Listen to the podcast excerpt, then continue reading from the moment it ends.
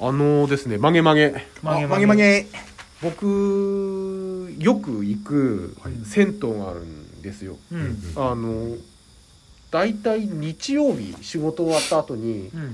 行くんですよはい僕あの僕のまあすごいんないあの勤務的な話だとうん土曜日うん夜の番組終わって、はいで家に帰って速攻寝て次の日の朝朝うんまたそ出勤して、うんで午前中なんだかんだ自分の仕事を片付けてまた午後は、うんその仕事終わるまでずっと生放送はいはいはいの仕事があるんですよ、はいうん結構だから土日ヘビーなんですよ、うんでその一人打ち上げじゃないけどその日曜日に、うんその仕事終わった後に、うんその近所うちの近所の銭湯に行くっていうのすごい最近好きで、うんうんよく行くんですようんで結構そこがなんていうんですかねこうお客さんとうんその銭湯のスタッフさんの距離が近いというか結構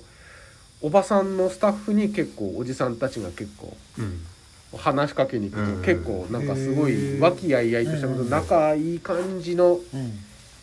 あの銭湯なんですけどうんこの間ねうんあの僕お風呂入って、うんでサウナ入ろうと思った時に、うんちょっとサウナに入る用のタオルを忘れてて、うん脱衣所に取りに行ったんですようんはいはでい脱衣所に取りに行ったら脱衣所のでっかい窓が全開だったんですよ、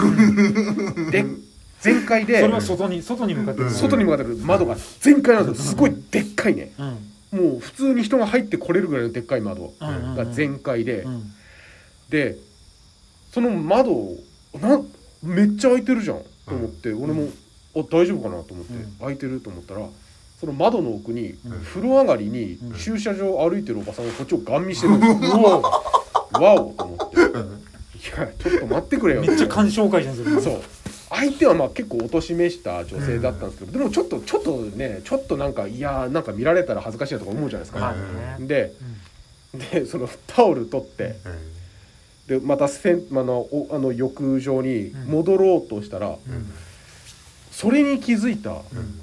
おじさんがはいはい一人、その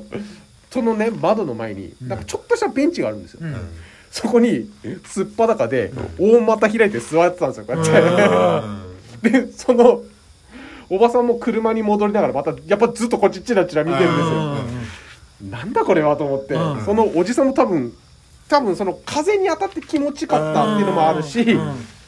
おばさんもいるから、うんちょっとその自分自身を表せなかったなってこともあるんですよ。で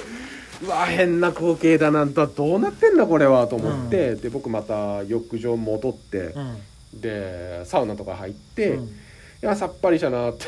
思って、うんまた脱衣所に戻るじゃないですか、うん今度はもう上がるから、うんうん脱衣所戻ったら、んそこのねおじさんが一人でいたベンチに、ん3人座ってて今度おじさんがおじさんが3人座って、思いっきり窓の方を見て、うんなんか会話も何もないですよ、ん黙って大股開きで3人座ってるんですよ何も隠してないの何も隠してないですよでま窓はまだ開いてんのそうそうそう俺なんて治安悪いとこにスラムき決まりなんじゃないのそれそうなんですかねもしかしたらでその窓が開いてることも謎だし、気持ちいいのかなそこが開放感なんじゃない開放感なんですかね、なんかこのなんかなんて言うんですかその羞恥心も何もあったもんじゃねえなとまあ思って、まあまあね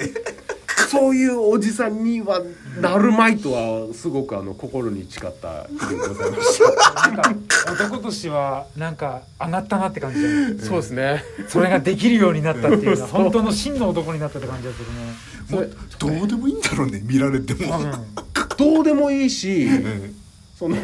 おばさんとかも見ちゃうんでしょうねうんううんんまあそれはだって我々だってさどんな人であれさうん胸がこうちょっと見えそうになったら目いかないちょっあとちょっといくい気になりますよ、ねうんうんうんしゃがんで股間のところ目いっちゃうじゃんどうしてもそうですねそれと同じなんじゃないやっぱおばさんもさそう男性が股間開いてればおってなるんじゃないのでもそのそこで座ってたのはそこそこのおじさんっていうかも うおじいさんですよ